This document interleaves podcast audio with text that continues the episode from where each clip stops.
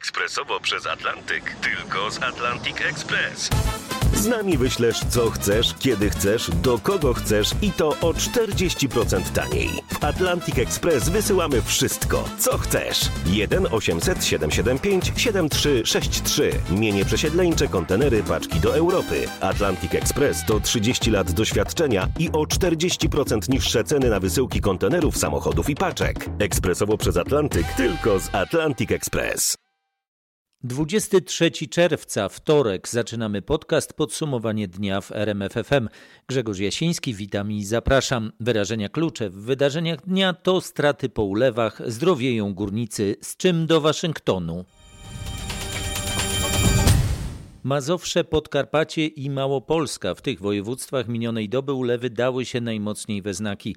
Pogotowie i alarmy przeciwpowodziowe obowiązują teraz na Podkarpaciu. Alarmy przeciwpowodziowe obowiązują we wszystkich powiatach, przez które przebiega SAN, od Bieszczadów po Stalową Wolę. W pozostałych obowiązuje pogotowie przeciwpowodziowe. W Sanoku, Jarosławiu i Przemyślu SAN przekroczył stany alarmowe. W Sanoku zamknięty jest most przy ulicy Białogórskiej prowadzący do skansenu. Ten ostatni trzeba było zabezpieczyć workami z piaskiem. Podobnie jeden z supermarketów. Woda cały czas spływa z gór do Sanu, który ma aż 19 dopływów. Niestety powodując lokalne podtopienia. Strażacy na Podkarpaciu interweniowali dziś już ponad 300 razy, głównie w powiatach sanockim, leskim i przemyskim, cały czas wypompowują wodę z posesji i udrażniają przepusty.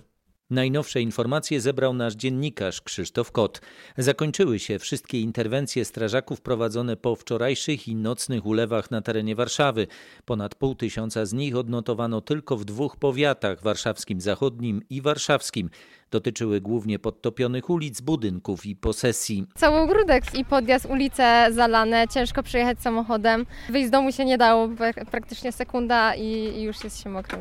Są duże zniszczenia, widać to, ale oby to nie trwało tak bardzo długo, no zobaczymy. Jechałam samochodem i była tak zalana ulica, że w ogóle nie dało się w ogóle samochodem przejechać, także to jest chyba najbardziej niebezpieczne, że jak się już wyjedzie na tą ulicę i złapie kogoś ulewa. Zamknięte ulice, na które wdarła się woda i zablokowane wjazdy na niektóre posesje. Tak wyglądała rano miejscowość Miastów w powiecie warszawskim. Tylko w tym powiecie strażacy interweniowali ponad 250 razy. Woda dostała się innymi na jedno z największych osiedli domków jednorodzinnych. Cały czas woda opada gruntowa. Woda jest wypopływana przez naszych pracowników i straż pożarną. Walczymy z żywiołem. Zalane są ulice, siła wyższa. Tutaj po prostu ta woda przez to, że te drowy nie są odmulane, wdarła się na osiedle. Właśnie jadę po szwagierkę, no i właśnie próbuję się z nią skontaktować, żeby do mnie podeszła, żeby mógł ją odebrać. Zamknięta droga, e, jest problem. Mówią naszemu reporterowi Piotr Tusiński, konserwator osiedla w Umiastowie i jego mieszkańcy. Południe Polski liczy straty po gwałtownych ulewach, jakie w weekend przeszły nad Małopolską. Rzeka Stradomka kolejny raz wylała m.in. w Szczyżycu. 97, 2002, 2014 i teraz zero zabezpieczeń. Pisaliśmy kilkanaście razy do czterech instytucji. Część robót miała zaczynać się w maju tego roku. Jak na razie na ten czas nie ma żadnego odzewu, nie ma nic. Tak zalane wszystko, wszystko wyrzucali, nie mieli żadnej pomocy i, i to jest taka sprawiedliwość jest na świecie. W gminie Raciechowice w Małopolsce najbardziej zniszczone zostały budynki leżące właśnie przy rzece Stradomka. Do domu się też trochę nalało, ale wysprzątaliśmy. Strach patrzeć na tą wodę, jak woda płynie tak po sam asfalt. To jest strach, bo huk taki nie sam. Widzi pan, jakie tutaj drzewo przyniosło? Także to, to jest najgorsze, ten, ten strach, że dom porwie. No, no jest strachu trochę. Baliśmy się, że jeśli wody będzie przybywać, to porwie nasze domy, mówią nam mieszkańcy małopolskiej gminy Wiśniowa. Potem most, to most zalało cały. Woda szła nad most. Tu były nieprzejezdne. Była tragedia, była tragedia. Nie wiadomo gdzie chodnik, gdzie co. Taka była ta rzeka, że jeszcze takiej nie pamiętam. Tragedia, ale przeżyliśmy. Urząd Wojewódzki szykuje kolejne wypłaty na pomoc dla poszkodowanych. Wczoraj wypłacił pierwszą transzę pomocy 10 gminom. To po 6 tysięcy złotych pomocy dla najbardziej poszkodowanych. Wciąż napływają kolejne wnioski. Będzie jednak druga transza pomocy, nawet kilkadziesiąt tysięcy złotych na gospodarstwo domowe, na przykład z powodu zniszczonych sprzętów AGD. Do tego dojdą jeszcze konieczne pieniądze na odbudowę zerwanych dróg i mostów. Tu wciąż trwają wyliczenia. Więcej deszczu, mniej burz, tak według najnowszych prognoz synoptyków w pogodzie zapowiadają się najbliższe godziny. W nocy troszeczkę już te burze osłabną. Jutro natomiast y, troszeczkę inna y, sytuacja. Deszczowo tych burz będzie mniej. Jak już wystąpią, to raczej w centrum i na wschodzie, ale na południu kraju będziemy mieli znowu intensywny opad deszczu. Będzie ciepło? Nie, nie będzie ciepło, szczególnie na południu kraju, ponieważ temperatury maksymalne od 17-18 stopni, centrum troszkę cieplej, 23-24, najcieplej w północno-wschodniej części kraju, y, Suwalszczyzna, tam do 25-6 stopni Celsjusza. Prognozuje Grzegorz Walijewski, dyżurny synoptyk Instytutu Meteorologii i Gospodarki Wodnej. Rozmawiał z nim nasz reporter Michał Dobrołowicz. Według prognoz burze będą nam towarzyszyć codziennie do końca tygodnia. 300 nowych zakażeń koronawirusem i kolejnych 16 ofiar śmiertelnych. Taki jest najnowszy bilans epidemii COVID-19 w Polsce. Najwięcej 129 zachorowań zanotowano na Śląsku, po 40 nowych zakażeń w Łódzkiem i na Mazowszu, 27 przypadków w Wielkopolsce, 19 na Pomorzu, po 10 nowych przypadków na Dolnym Śląsku i Podlasiu. To jest już raport, który kończy raportowanie drugiej tury przesiewowych badań w kopalniach e, Bzie, Budryk i Borynia. Więcej raportów e, z drugiej tury testowania już nie będzie, więc e, tych wyników z kopalń w najbliższych dniach nie będziemy obserwować. One nie będą już rzutować na wyniki z całej Polski i wyniki ze Śląska. Jak informuje rzecznik resortu Wojciech Andrusiewicz, zdrowieje coraz więcej osób zakażonych koronawirusem. Tylko dziś resort zdrowia poinformował o blisko 500 osobach, u których potwierdzono ustąpienie choroby. Z ponad 6 tysięcy zakażonych górników ponad połowa już wyzdrowiała. W niektórych kopalniach te dane są jeszcze bardziej optymistyczne. W pierwszych czterech kopalniach, w których prowadziliśmy testy, ta liczba osób zdrowych to jest już od 94 do 98%. Wojciech Andrusiewicz podkreśla, że w ostatnich dniach spadł wskaźnik reprodukcji wirusa, czyli liczba osób, które przeciętnie zaraża jedna zainfekowana osoba. W tej chwili w Polsce ten wskaźnik wynosi 1,11. W niektórych regionach, w Łódzkim i na Śląsku wciąż jest dość wysoki, ale są województwa, gdzie od dłuższego czasu jest poniżej jednego. Tam epidemia wygasa. Do tej pory zachorowało w Polsce ponad 32,5 tysiąca osób, zmarło 1375 osób, a ponad 17,5 tysiąca wyzdrowiało. Znoszenie ograniczeń ma jednak swoją cenę. Z ryzyka zakażenia cały czas musimy sobie zdawać sprawę. Ponad 50 osób na kwarantannie w ośrodku wypoczynkowym w Rewalu w zachodniopomorskiem. U dwóch osób z tej grupy, która przyjechała nad morze, potwierdzono koronawirusa. Kim są objęci kwarantanną? To turyści, a także dwie osoby z personelu ośrodka, w którym przebywali zakażeni. To grupa z południa Polski. Są odizolowani od pozostałych gości. Wszyscy przejdą testy pod kątem koronawirusa. Dwie już zakażone osoby są w szpitalu w Szczecinie. Inspektorzy sanepidu przyznają, że sezon turystyczny jest sporym zagrożeniem. W sąsiednim województwie pomorskim rośnie liczba nowych przypadków. Dziś potwierdzono ich 18, w niedzielę 12, a były już dni, gdy notowano zero nowych zachorowań. Jak powiedział mi Tomasz Augustyniak, dyrektor pomorskiego sanepidu, nowe przypadki na Pomorzu wiążą się z podróżami podczas ostatniego długiego weekendu. Ktoś albo odwiedzał rodzinę poza województwem, albo to rodzina była u niego. Nie ma cudów, to jest biologia, usłyszałem dziś w Sanepidzie.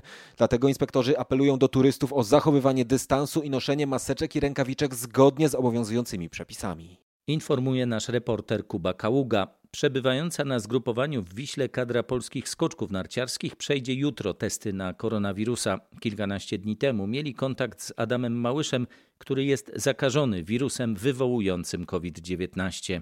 Wymazobus pojawi się w Wiśle jutro rano. Z tego powodu skoczkowie będą musieli zrezygnować z porannego treningu na skoczni. Testy przejdą w sumie 24 osoby, czyli cała reprezentacja oraz sztab. Wszyscy bowiem kilkanaście dni temu mieli kontakt z Adamem Małyszem. O przeprowadzeniu badań zadecydował Sanepid. Dziś nasi reprezentanci normalnie trenowali na skoczni. Jutro testy przejdzie również Apoloniusz Steiner, prezes PZN-u i sekretarz związku Jan Winkiel, którzy w czwartek spotkali się z Małyszem. Wszyscy jednak jak na razie czują się dobrze i nie wykazują objawów zakażenia. Informuje reporter RMFFM Wojciech Marczyk, jeden z najwybitniejszych współczesnych tenisistów, Nowak Djokovic, z pozytywnym wynikiem testu na koronawirusa. Zakażona jest także żona serbskiego mistrza. Djokovic w ostatnich miesiącach lekceważąco wypowiadał się o kwestiach epidemii. Zdarzało mu się także naruszenie zasad reżimu sanitarnego, choćby podczas treningów w Hiszpanii. Ostatnio Djokovic zorganizował turnieje pokazowe Adria Tour w Belgradzie i Zadarze. Trybuny były pełne fanów, którzy nie mieli maseczek. Tenisiści także nie zachowywali pomiędzy sobą odpowiedniego dystansu. Pozytywne wyniki testów mają także inni zawodnicy, którzy grali w tych turniejach. Grigor Dimitrow, Borna Coric czy Wiktor Troicki. Djokovic poinformował, że na razie nie ma objawów choroby i czuje się dobrze.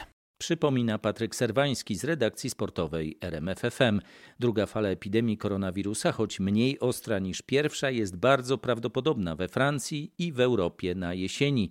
Przepowiada to naukowa rada doradcza stworzona przez prezydenta Emmanuela Macrona.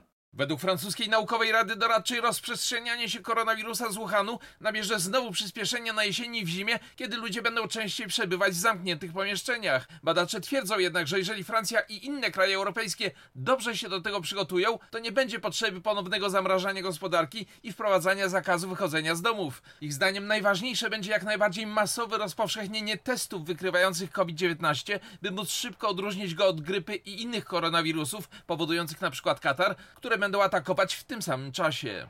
Relacjonował z Paryża nasz korespondent Marek Gładysz. Krajowe Biuro Wyborcze obserwuje sytuację w związku z podtopieniami na południu kraju. Obecnie nie ma potrzeby przenoszenia siedzib obwodowych komisji wyborczych, zapewnia szefowa KBW Magdalena Pietrzak. W małopolskiej gminie Łapanów podtopione zostały wszystkie lokale wyborcze, jest ich pięć, ale do niedzieli mają zostać osuszone i posprzątane. Nieco ponad cztery dni do wyborów kampania trwa, o pomyłkę nie trudno. Najbardziej wiarygodną prezydenturę gwarantuje Andrzej Duda, który jest prezydentem wiarygodnym, bo za nim stoją słowa, nie czyny. Yy, stoją czyny, nie słowa. Przepraszam, za tym drugim kandydatem stoją właśnie słowa tylko. To wiceszef MSZ-u Szymon Szynkowski. Welsenk. Ulewy i podtopienia zmodyfikowały nieco plany kandydatów na prezydenta. W przeglądzie dnia przegląd kampanii okiem naszego dziennikarza Patryka Michalskiego. Andrzej Duda przed wylotem do Waszyngtonu odwiedził Podhale, gdzie chwalił polsko-amerykańskie relacje. W Poroninie podkreślał, że chce kontynuować dotychczasową politykę. Ludzie, trzeba iść do tych wyborów. Jest demokracja i trzeba korzystać z tej demokracji. Partyzancka piosenka w wykonaniu dzieci była podziękowaniem za tę wizytę. Partyzantem być to dzika rozkosz, po lasach żywcem w błocie gnić. To tylko niektóre z dźwięków kampanii. Rafał Trzaskowski w Urszulinie spotkał się z kołem gospodyń wiejskich, a jego sztab pokazał nowy spot. W tle muzyki, do której prezydent rapował o ostrym cieniu mgły, zainscenizowana jest korporacyjna rozmowa z Andrzejem, postacią, która ma przypominać prezydenta. Komisja pyta o niespełnione obietnice. Przydałyby się jakieś nowe pomysły. Pełna zgoda, pełna zgoda. Tym razem do zrealizowania. To ja już jestem jakby co. Szymon Hołownia przedstawił szczegółową wizję polityki zagranicznej. Proponował m.in. odnowienie polityki wschodniej. Władysław Kosiniak-Kamysz mówił, samorządność, gospodarność, miejsca pracy to rzeczy, na które stawiamy. Robert Biedroń w Olsztynie podkreślał, że konieczne jest budowanie tanich mieszkań z niskim czynszem, a Krzysztof Bosak mówił o opóźnieniach w dostarczaniu pakietów w głosowaniu korespondencyjnym za granicą. Po wyborach prezydenckich złożymy projekt ustawy o związkach partnerskich, zapowiada poseł Koalicji Obywatelskiej Grzegorz Napieralski, naciskany w tej sprawie przez Roberta Mazurka w porannej rozmowie w RMFFM. Po wyborach prezydenckich, jak będzie Sejm i będzie projekt ustawy, no to go złożymy. A jest projekt ustawy? Jest. Cała rozmowa Roberta Mazurka z posłem Grzegorzem Napieralskim jest do posłuchania i obejrzenia na rmf24.pl. Kandydat na prezydenta Mirosław Piotrowski był przepytywany w popołudniowej rozmowie w RMFFM. Jednym z jego głównych postulatów jest obniżka podatków. Jakby chciał pan obniżyć stawkę podatku dochodowego? Ja już mówię, ja, ja chciałbym obniżyć stawkę, e, stawkę podatku dochodowego do 15%, ale wszystkich, że to było do łącznie. 15%. Tak, ale to jest łącznie z VAT-em, tak? A jeśli idzie o przedsiębiorców, to chciałbym iść drogą na przykład Luksemburga, gdzie duże firmy płacą 1-2%. Mirosław Piotrowski i Marcin Zaborski. Rozmowa także na rmf24.pl. Teraz w przeglądzie dnia bukmacherskie prognozy na niedzielne wybory prezydenckie. Największe szanse na zwycięstwo ma urzędujący prezydent Andrzej Duda. Obstawiający ten wynik dużo nie zarobią. Krzysztof Zasada zapoznał się z typami bukmacherów. Jak obstawianie wyników wyborów przekłada się na pieniądze? Na zwycięstwie Dudy grający zarobią najmniej. Gracz, który postawi 100 zł odbierze niespełna 128. Natomiast obstawienie zwycięstwa Rafała Trzaskowskiego, no to już zarobek ponad dwukrotny. Za 100 zł można otrzymać 220. Te same pieniądze postawione na Szymona Hołownię dadzą obstawiającym 2200 zł. Na Krzysztofa Bosaka ponad 2600. Za postawienie 100 zł na zwycięstwo Władysława Kosiniaka-Kamysza grający otrzymają aż 4400. Natomiast obstawienie, że wybory zakończą się w pierwszej turze, pozwoli za 100 zł otrzymać prawie 430 zł. I jeszcze jedno. Najbardziej prawdopodobna, według bukmacherów, frekwencja przekroczy 63%. Zdaniem bukmacherów jedno jest praktycznie pewne: będziemy mieli drugą turę. Samorządy przygotowują lokale wyborcze, a z powodu pandemii wygląda to inaczej niż zwykle i może więcej kosztować. Nasza reporterka Anna Kropaczek o przygotowania i o koszty pytała w Katowicach i Sosnowcu. Samorządy w obu miastach wystąpiły do Krajowego Biura Wyborczego o zwiększenie dotacji na organizację wyborów. W przypadku Katowic chodzi o kwotę około 40 tysięcy złotych. Pieniądze mają być przeznaczone na dezynfekcję pomieszczeń po wyborach. Głosowanie, jak wiadomo, odbywa się m.in. w przedszkolach i żłobkach. Urzędy miast w Sosnowcu i Katowicach już zapowiedziały, że w poniedziałek przedszkola będą zamknięte, by możliwe było ich odkażenie. Miasta dostały już od PKW inne środki ochrony, m.in. po 5 litrów płynu do dezynfekcji rąk dla każdej każdej komisji, czy po pięć maseczek, przyłbice i kilka par rękawiczek dla każdego członka komisji. Około 100 osób tylko w Gdańsku zrezygnowało z pracy w obwodowych komisjach wyborczych. Mimo to miasto zapewnia, że nie wpłynie to na bezpieczeństwo i organizację niedzielnych wyborów. Dobra wiadomość dla rodaków chętnych do głosowania za granicą. Polskie konsulaty otrzymały więcej czasu na przyjmowanie głosów nadesłanych drogą korespondencyjną. Decyzją Ministerstwa Spraw Zagranicznych ten termin wydłużono z piątku do niedzieli. To bardzo dobra wiadomość dla Polaków mieszkających w Wielkiej Brytanii, a pragnących zagłosować w tych wyborach. Wielu z nich odetchnie z ulgą. Daje to bowiem wyborcom znacznie więcej czasu na wypełnienie kart i przesłanie ich do konsulatów. Także brytyjska poczta wobec wydłużenia tego terminu będzie miała więcej czasu na zrealizowanie tej usługi. Pakiety miały dotrzeć do wyznaczonych adresów najpóźniej w piątek. Teraz mają na to prawie dwa dni więcej. Będą przyjmowane zarówno drogą pocztową, jak i za pośrednictwem kurierów do zakończenia głosowania głosowania w niedzielę o godzinie 21 czasu lokalnego. Informuje prosto z Londynu korespondent RMFFM Bogdan Frymorgan. Prezydent Andrzej Duda leci do Waszyngtonu. Jutro ma się spotkać z prezydentem Donaldem Trumpem. O planach tej wizyty korespondent RMFFM w stolicy USA Paweł Żuchowski. E, wszystko rozpocznie się po godzinie 14 miejscowego czasu, a więc po 20 czasu polskiego. Najpierw powitanie, potem rozmowy bilateralne e, prezydentów w gabinecie owalnym, następnie spotkanie delegacji, a na koniec wspólna konferencja prasowa w ogrodzie różanym Białego Domu. To pierwsza wizyta zagranicznego przywódcy w Białym Domu od czasu epidemii, dlatego też wciąż ustalane są e, wszystkie szczegóły, no i procedury. Na pewno osoby wchodzące na teren rezydencji będą musiały poddać się szybkiemu badaniu pod kątem koronawirusa. Co mówi się o tej wizycie w USA? Washington Post na przykład porównuje tę sytuację do ubiegłorocznego przyjazdu do Białego Domu premiera Izraela Benjamina Netanyahu na dwa tygodnie przed wyborami w jego kraju. A więc tutaj sporo mówi się o tym, że Trump chce pomóc Andrzejowi Dudzie w kampanii wyborczej ale zwraca się też uwagę na to, że są napięte relacje między Waszyngtonem a Berlinem, a polski sąsiad może być w tej sprawie wykorzystany. Spekuluje się, że Trump potępi Niemcy za budowę Nord Stream 2, a z polskim prezydentem będzie rozmawiać o zwiększeniu obecności wojskowej USA w Polsce. Niektórzy komentatorzy zwracają uwagę na to, że ten amerykański konflikt z Berlinem może skutkować tym, że Polska otrzyma więcej niż o to prosiła. Z Waszyngtonu Paweł Żuchowski. Blisko 60% Polaków popiera zwiększenie obecności wojskowej Stanów Zjednoczonych w Polsce, wynika z najnowszego sondażu United Survey dla RMFFM i Dziennika Gazety Prawnej. Nieco ponad 30% pytanych jest przeciwne takiemu zaangażowaniu Amerykanów. Większa obecność wojsk USA w Polsce według nieoficjalnych zapowiedzi może zostać ogłoszona właśnie podczas wizyty Andrzeja Dudy w Białym Domu. Stany Zjednoczone i Polska razem powinny finansować obecność amerykańskich wojsk w Polsce. Tak mówi ponad 59% przepytanych Polaków. Tylko niespełna procent respondentów godzi się, by koszty obecności amerykańskich wojsk pokrywała wyłącznie Polska. Wolę, by wydatki poniosły wyłącznie Stany Zjednoczone, zadeklarował co trzeci pytany.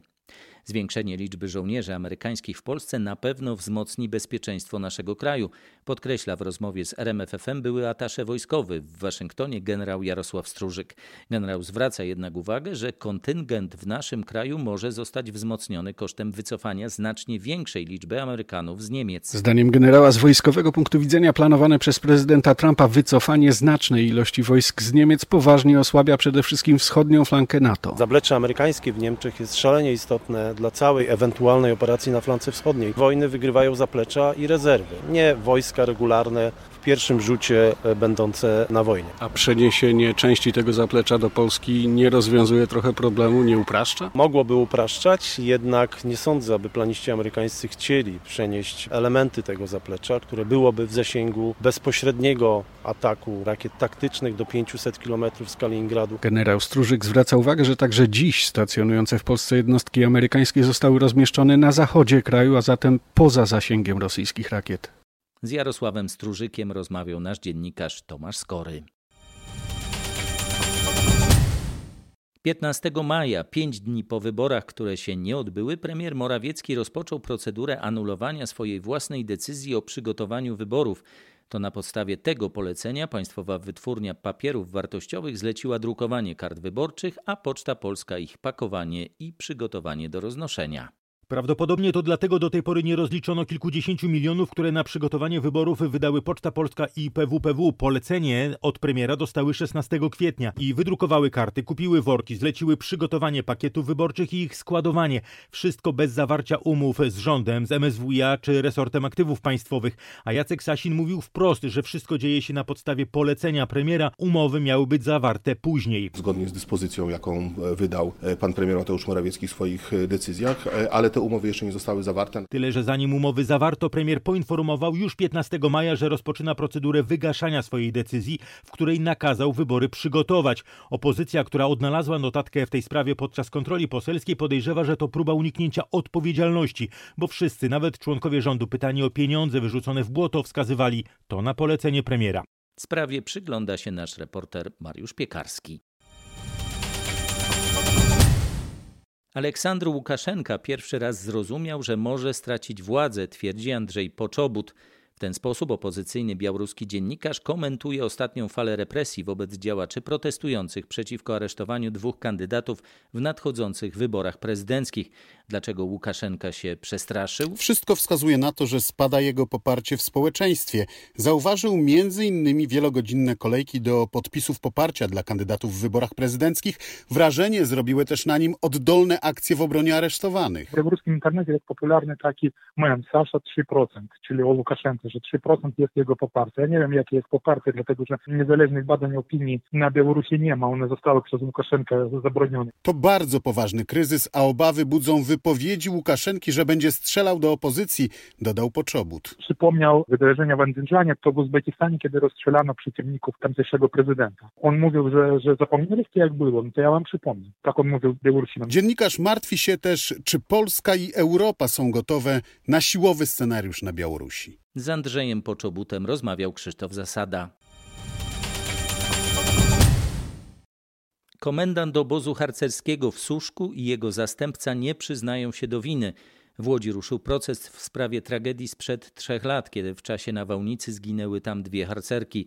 Oskarżenie dotyczy umyślnego narażenia uczestników obozu na niebezpieczeństwo utraty życia i doprowadzenie do nieumyślnego spowodowania śmierci dwóch harcerek. Myślę, że to będzie długa sprawa. Oskarżeni w zasadzie swoimi wyjaśnieniami no, potwierdzają zasadność postawionych im zarzutów. Mówi prokurator Renata Szamiel. Oskarżeni mieli też zignorować ostrzeżenia synoptyków o zagrożeniu burzami. Obrona podkreśla, że nie można wymagać od nich specjalistycznej wiedzy meteorologicznej. Sytuacja meteorologiczna, która się wydarzyła, przekraczała możliwości prawidłowej oceny u mniej doświadczonych meteorologów, no to przekładamy to w takim wypadku, jak można wymagać od osób oskarżonych tu w tej sprawie, które te osoby nie posiadają żadnej wiedzy specjalistycznej. Mówi adwokat Beata Nowakowska. Trzeci z oskarżonych, urzędnik starostwa, zdaniem śledczych nie dopełnił obowiązków służbowych. Sąd apelacyjny w Szczecinie przedłużył o trzy miesiące tymczasowy areszt dla Miłosza S., organizatora escape roomu w Koszalinie, w którym zginęło pięć nastolatek.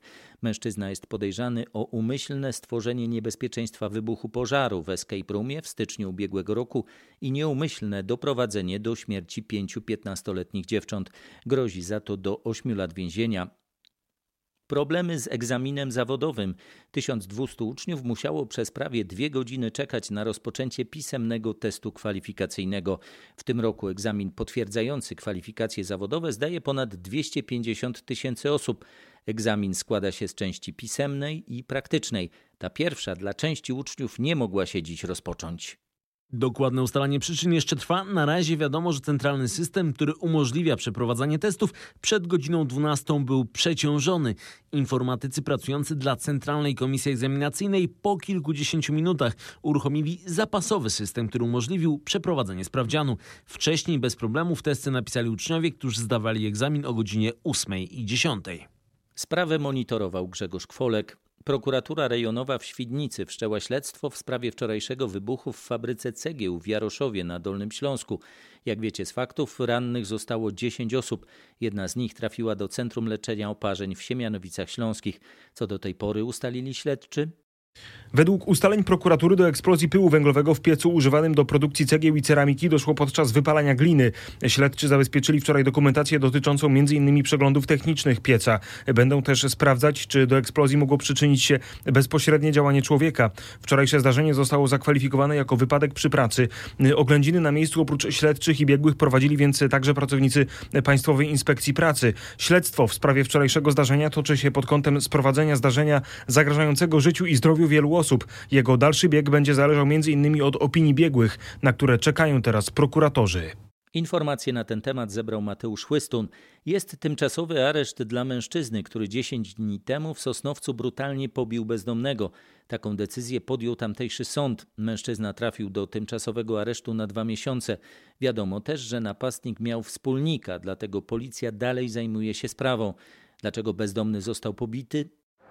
62-latek często przebywał wewnątrz śmietnikowej wiaty. Któregoś dnia nastolatka, wyrzucając tam śmieci, wystraszyła się mężczyzny i opowiedziała o wszystkim znajomemu swojej mamy. Ten z kolei postanowił przegonić owego bezdomnego z tego miejsca, ale niestety skończyło się na bardzo brutalnym pobiciu. 62-latka z poważnymi obrażeniami głowy znaleźli okoliczni mieszkańcy i to oni wezwali pomoc. 30-letni napastnik usłyszał zarzut pobicia i to z błahego powodu, co z kolei powoduje zaostrzenie kary. Sprzed Śląskiej Komendy Policji w Katowicach Katowicach relacjonował nasz reporter Marcin Buczek.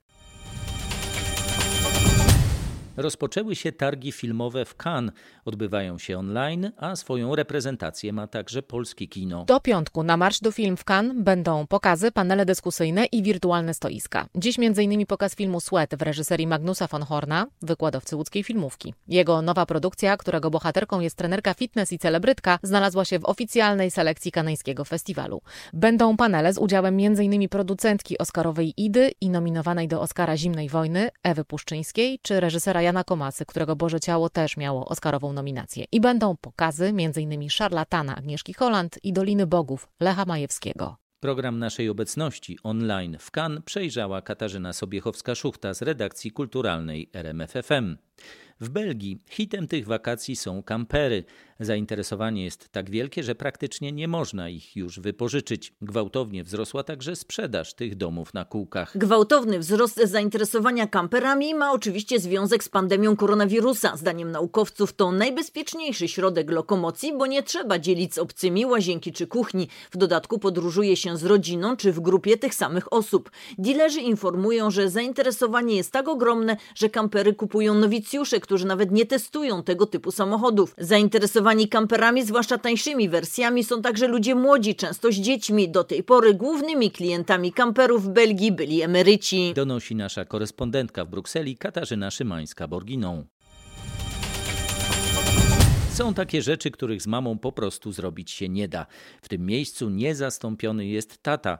Co w dzieciństwie robiliście wyłącznie z ojcami? O to w Dniu Ojca spytała nasza reporterka Magdalena Greinert. Co usłyszała? No chyba mi się wydaje, że granie w piłkę to jest taki w ogóle y, podstawa, bo zazwyczaj te mamy raczej mało kopią, y, raczej jak, jak gramy to z tatą, więc to takie pierwsze co mi przyszło, przyszło na myśl to na pewno granie w piłkę i zazwyczaj ojcowie y, starają się chyba w synach i, i w córkach też pokrzepić tego ducha sportowego i sportowej walki, rywalizacji. Wszelkiego rodzaju sporty, bo jednak faceci są bardziej na to nastawieni i to tak jak sięgam pamięcią, to właśnie tata uczył mnie grać w piłkę nożną, zapisał mnie na karate, mama była przeciwna na przykład, także e, właśnie tego typu sporty, tak bym to określił. Spacer do lasu, sami z tatą szliśmy zawsze, piesek, zabawy, wchowanego, rzucanie pieskowi gałęzi, no ogólnie to tak fajnie. No musiałam naprawiać samochód z tatą, no bo na przykład odpowietrzałam te y, hamulce. A mama tego nie robiła. Tylko takie wspomnienie, że jak mama mi czegoś nie pozwoliła, to po prostu szłam do taty. Córeczka tatusia, wiadomo. I to zawsze działało, rozumiem? Tak, tak, na tatę zawsze. Teraz jest Pani już dorosłą kobietą, cały czas działa? Działa. Na tatę działa. W Dniu Ojca proponujemy też nietypowe podejście do kwestii ojcostwa.